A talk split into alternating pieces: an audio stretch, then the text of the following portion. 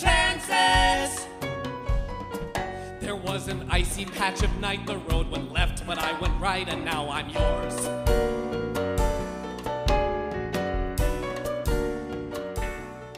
Medicine the Musical, book, music, and lyrics by Michael Ehrenreich. My name is Darlena Liu, and I'll be your host for this episode of Doctors Who Create, where we'll take you in front of and behind the scenes of Medicine the Musical.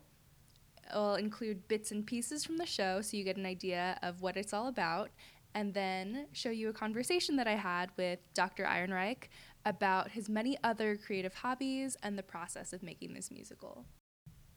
I had a chance to see this musical in person earlier this year, and it really takes you through what that experience of being a first year medical student is like. Certain milestones in that journey include things like getting acceptance to medical school, which is one of the first songs in this whole show. Take a listen here. Letter in the mail, gonna change my life. Next, the show takes you to your first day of medical school. We have a saying in medicine see one, do one, teach one. It is our way of paying it forward.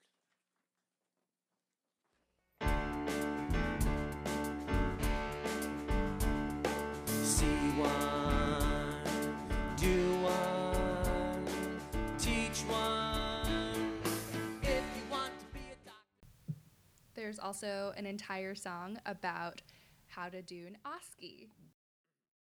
A suitable patient history, physical exam, and assessment and plan are all required for a passing grade.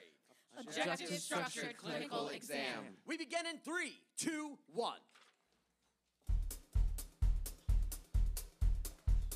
Hello, I'm Dr. Jones. What happened to you today? There's been this sort of pain that's been pressing at my chest. Sometimes when I'm walking, but mostly when I rest. How would you describe its nature? Is it sharp or is it dull? I need an accurate location. Is it high or is it? Another song goes over the process of running a code. You grab the ACE, you grab the oxygen, you grab the card that started us heart before it is too late. You call a code. So hopefully this whet your appetite for Medicine the Musical. Although Medicine the Musical is no longer showing off Broadway right now, there are many other projects in the works. And I'll let Dr. Ehrenreich tell you about those himself. Without further ado, I'll bring you to the conversation that we had about the musical and many other aspects of medicine.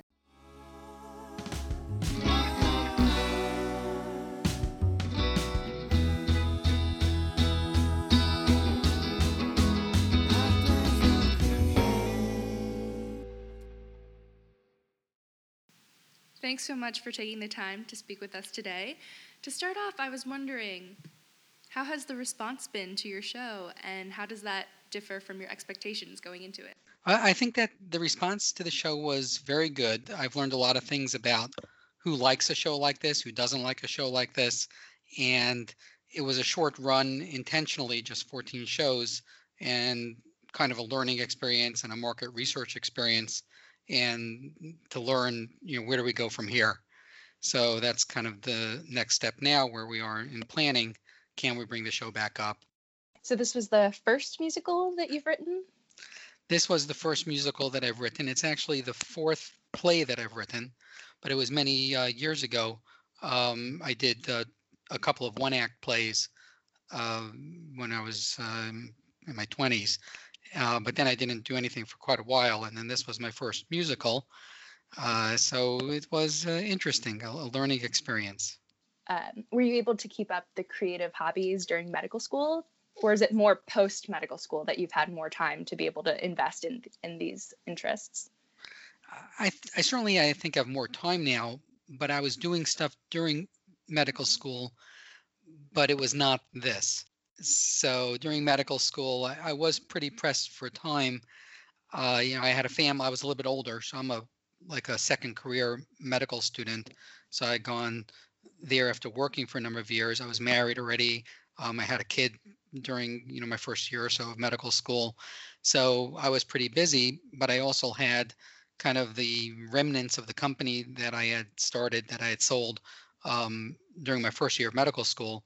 So I was still working on that. And then after my son was born, this was, I think, in my first year of medical school, uh, I had the idea for a product, which was uh, my wife had said she was trying to, you know, exercising it back into shape. And she said that her feet hurt. And I said, you need to cross train and, you know, bike. You can't just be running. And I designed what would become uh, the Zigo Leader carrier bike, which was a product. Uh, if you go to myzigo.com, uh, you could see this product. And this was something that I designed uh, during medical school and was working on, uh, you know, trying to make it a, a reality. Uh, so I think most of my spare creative efforts were spent on that during my medical school years. Oh yes, I did read about that. Did you have an engineering background prior? No, not at all. And nor am I an avid cyclist, or was I an avid cyclist at the time.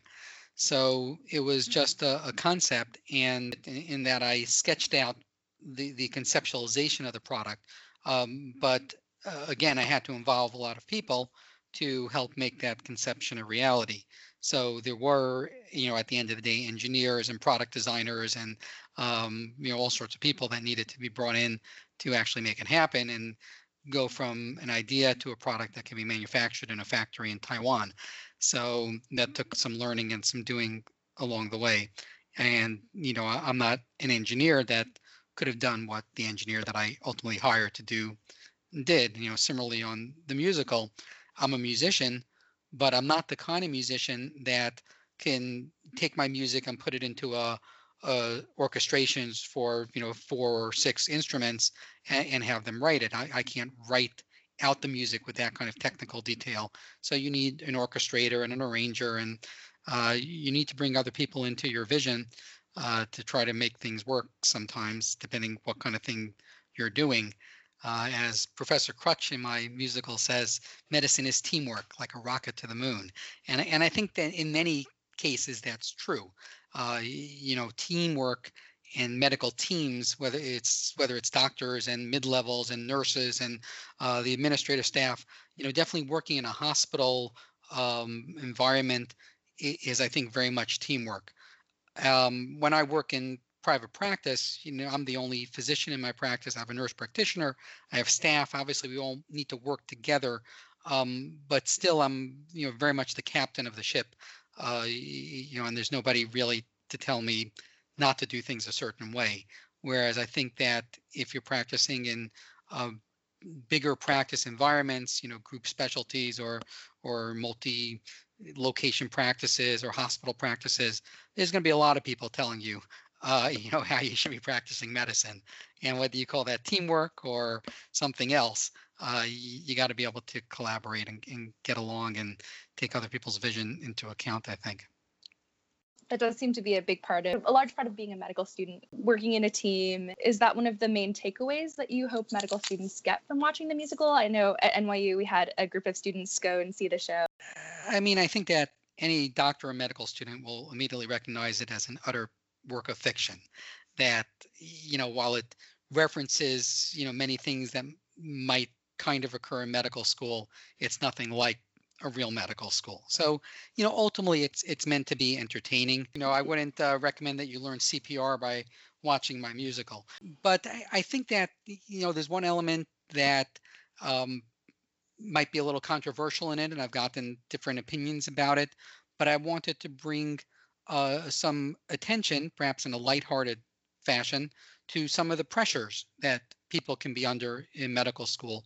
And you know many of the characters end up under a lot of stress and a lot of pressure and it's theater and it's theatrical so it's you know perhaps a little bit over the top in some ways but you know there's a you know a, a reference or a theme that relates to suicide which is a very real thing. Um, you know medical students and physicians uh, you know there's an epidemic of suicide or attempted suicide depression and burnout. And what I wanted to do was partially, you know, humanize medical students and humanize doctors to the people that see the show who are not doctors. And I think that what happens very often in a medical setting, people come to the mountain. You know, they, they want to meet someone who's not a person as they are. They want to meet someone who has wisdom, who has the answers for them. And it's very easy to forget that the person that's treating you, you know, wearing a white coat, uh, is a person, and they have good days and bad days, and they've got their own problems, and you know maybe they can you know cut you some slack uh, occasionally if you're not perfect because you know nobody's perfect every moment of every day. And you know an interesting thing that i sort of keep track of in my office uh, you know i see you know i'm a dermatologist so you know i see a lot of patients. It's a pretty high volume kind of practice. So in a given day i might see 30 or 40 patients. So you know do the math i'm thinking, seeing 150 patients a week seven 8000 patient interactions a year. I walk into a room and every day every visit i say you know how are you doing today? And you know i make chit chat and often it's a distraction from a procedure or something i'm doing. The number of people that ask me how i'm doing i could count on one hand in the course of a year. Surprisingly it doesn't occur to like the majority of people to ask how my day is going. Um, and I think that you know people don't want that. They they don't want to hear you know you know they maybe they're worried they'll get a, a, true, a real answer. You know, oh my day's crap today. Uh, I would never say that, of course, but I, I think that um, you know maybe there's something of that in there that uh, you know they don't want to see too far beyond the white coat, and it, it dispels the illusion of what they've come for. And uh, you know part of what I was doing was trying to humanize the people that practice medicine and the journey, um, though highly fictionalized, uh, the journey that people take to get there, e- even if it's not true to reality, what you do take away is that it's a lot of work and it's really hard and it's a lot of pressure, and um, and we're just people. I'm glad you brought that up. I did want to talk a little bit more about wellness and mental health. Do you feel like having a creative outlet helps to reduce some of that burnout in your personal experience? Absolutely. Uh, I think that it's important that people have interests beyond their professional interests. And I think it's important, of course, that you're very good at what you do and that you're you're confident and professional and keep up on what you need to keep up on. But I don't think that it's healthy to spend 16 hours a day at it either. So I think that it's a good thing for anybody in any profession, but I think especially medicine to cultivate interests. And by interest, I don't necessarily mean relaxation. You know, coming home and you know sitting in front of the TV for an hour, or you know sitting on your smartphone for some ungodly amount of time every day. Uh, there should be other things that fulfill you. And you know, I'm not saying everybody should go out and be a writer or a musician. Uh, everybody will find their own way and you don't have to be particularly good at something to want to do it. Just something that you find fulfilling, I think, in a creative fashion that's probably as far from medicine or far from whatever it is you do every day as possible, uh, I find is is balancing. For sure. How do you find time to do it all? Well, I, I don't always have time to, to you know put a lot into it but I almost always have time to put a little into it. And I'm a very big believer in a, a little bit every day. And this is something from from medicine too, in a sense. Um, you know, I remember I think uh, you know a lot of people they, they come to gross anatomy, for example, as one of those very first things in first year and it could be overwhelming it's a lot of material even you know i have a very good memory uh, I, i've done well in school but when i sat down for gross anatomy i was like wow this is a lot of stuff. And there's this kind of really corny joke and it's meant to be corny and it's in medicine the musical and one of the characters asks the other you know how do you eat an elephant? And the answer is one bite at a time. And you know, and and you know, gross anatomy is an elephant, and you know, how do you master it? One fact at a time, right? That's all that you can do. You break mm-hmm. it down and you do it a piece at a time, and and then at the end of that journey, and you know, medical school or whatever it is that you're conquering in the world, at the end of applying those little bits at a time, you accomplish something extraordinary, and that's true in anything that you want to do. Uh, you know, you manage to do it for medicine, you could do it for anything you have that capability. And if you have 10 focused minutes a day, 10 focused minutes, and you do that for a year in one thing of your choosing, you will be astounded at what you've accomplished in 10 minutes a day. Mm-hmm. And I, I, you know, occasionally there's a day that I really don't have 10 minutes, but most days I have 10 minutes. And most days I think everybody has 10 minutes that they otherwise throw down the tubes, you know, on their smartphone or uh, surfing the internet or watching cute cat videos or whatever it is. Um, and, and, if you could find those 10 minutes and concentrate them and, and focus in them on something, uh, you could get a lot done. And it sounds like your motivation comes from this deep love and enjoyment of the things that you are doing. So it shouldn't be hard to find those 10 minutes, right? If it's 10 minutes spent on something that you find fulfilling and rewarding. Right. I'm not saying, you know, take 10 minutes and do something you don't enjoy at the end of the day. Uh, I'm saying find something that you find rewarding or that you might find rewarding and find the 10 minutes for it. And even if it's a, something that you don't have, it's a skill you don't have. And you say, boy, you know, I, I spent my whole life, you know, studying and going to medical school and uh, I never thought about music. Um, I've never learned it. I can't play an instrument. You know, in 10 minutes a day, you could play an instrument. In 10 minutes a day, you could try writing something. And again, I'm using examples from my life, but but it's anything. In 10 minutes a day, you could learn a new sport. You, you could learn, you know, circus arts, whatever it is. and, uh, you know, and I think that it, it'll make people better people, happier people, and probably better physicians because you know, if you're happy and not burned out in your life and job, you, you do better at it. Do you feel like you've applied this idea of cultivating creativity within your practice of medicine as well? Or have you reserved those creative energies to things uh, outside the realm? You know, as an art form, uh, you know, it sounds maybe trivial. Like I love doing lip fillers. Like I, I, you know, I do cosmetics as part of my practice, and like that's an, every patient's different and it's a sculptural activity for me. And it's it's art. And it's instantaneously rewarding kind of what you see is what you get and patients like you want it you know are thrilled usually at the end of of the process and it's not a mechanical process for me. Everybody, you have to focus and concentrate and make a composition of where their lips sit on their face. And it's kind of like painting or drawing or sculpture. So in moments like that, um, I have a creative outlet um, in my practice. And one other thing I wanted to ask you about, I saw that you created some board games too, uh, Startup and Election. Could you talk a little bit about uh, why you created those and what that process was like? Sure. So that was actually done for my kids. And I wanted them to see, and they were quite young. I don't know how much they ultimately got out of it. I wanted them to see how you go from an idea to a, a product, to a reality. And, you know, board games was something, you know, accessible to a kid of that age.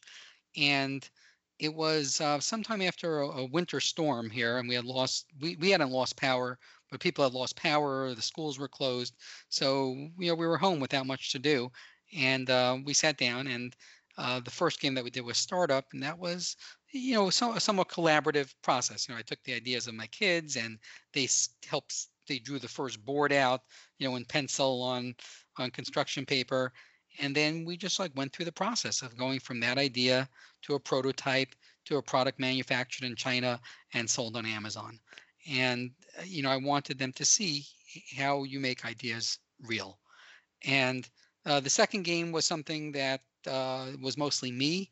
Uh, you know just my my older son was interested at that point in like uh, presidential history and elections and politics and um, i had this idea of doing this electoral college board game and that was kind of born almost like in an instant uh, you know i saw more or less the whole mechanics of the game and, and pretty much did that one on my own. But that's uh, since we were already in the board game uh, business, so to speak.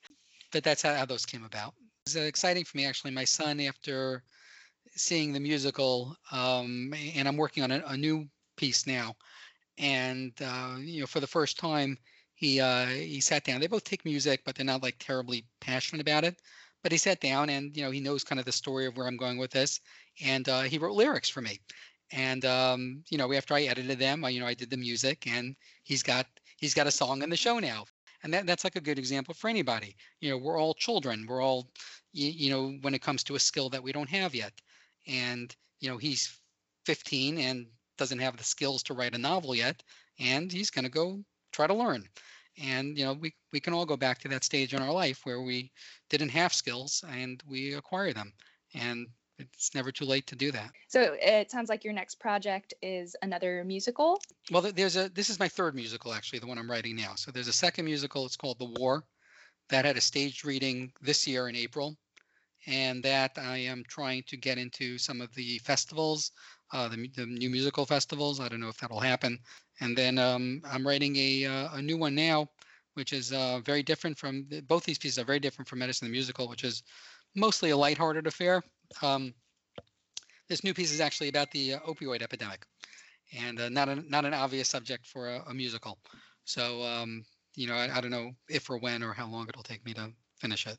I'll look forward to seeing that when it comes out. Should we expect to uh, see Medicine the musical come back? I really hope so. So I am working on it. I don't know if it'll be possible. It takes money from here to there, uh, more money than I can put into something like this at this point. So the project that we did, you know, at the Here Art Center was just 14 shows. It, it, had no hope of being a commercially successful venture. You know, with 14 shows, you can never make your money back. But as a proof of concept, you know, whether this is a show that people will watch and buy tickets to, I think it was successful. So the question now is, you know, can we bring in investors that will want to invest in the show with the expectation that maybe it'll make money? And, and that's the only way I think that we can bring it forward for a, a, a longer run on a bigger stage. But I'm hoping that you know after people have seen it and we have video of it, you know, to show to other people who weren't able to get there, that maybe people will be willing to uh, put some money behind it. And it's not that much money. Um, you know, it's not like a Broadway show. Where, you know, we'd hope to go to a, a larger off-Broadway show, um, but it's still you know several hundred thousand dollars um, that we would need to put together to to bring it back. I hope that it does come back because I definitely enjoyed seeing the show, and I know a lot of people out there who would definitely love to see it as well. So, all the best in that process. And thanks again for taking the time to speak with me.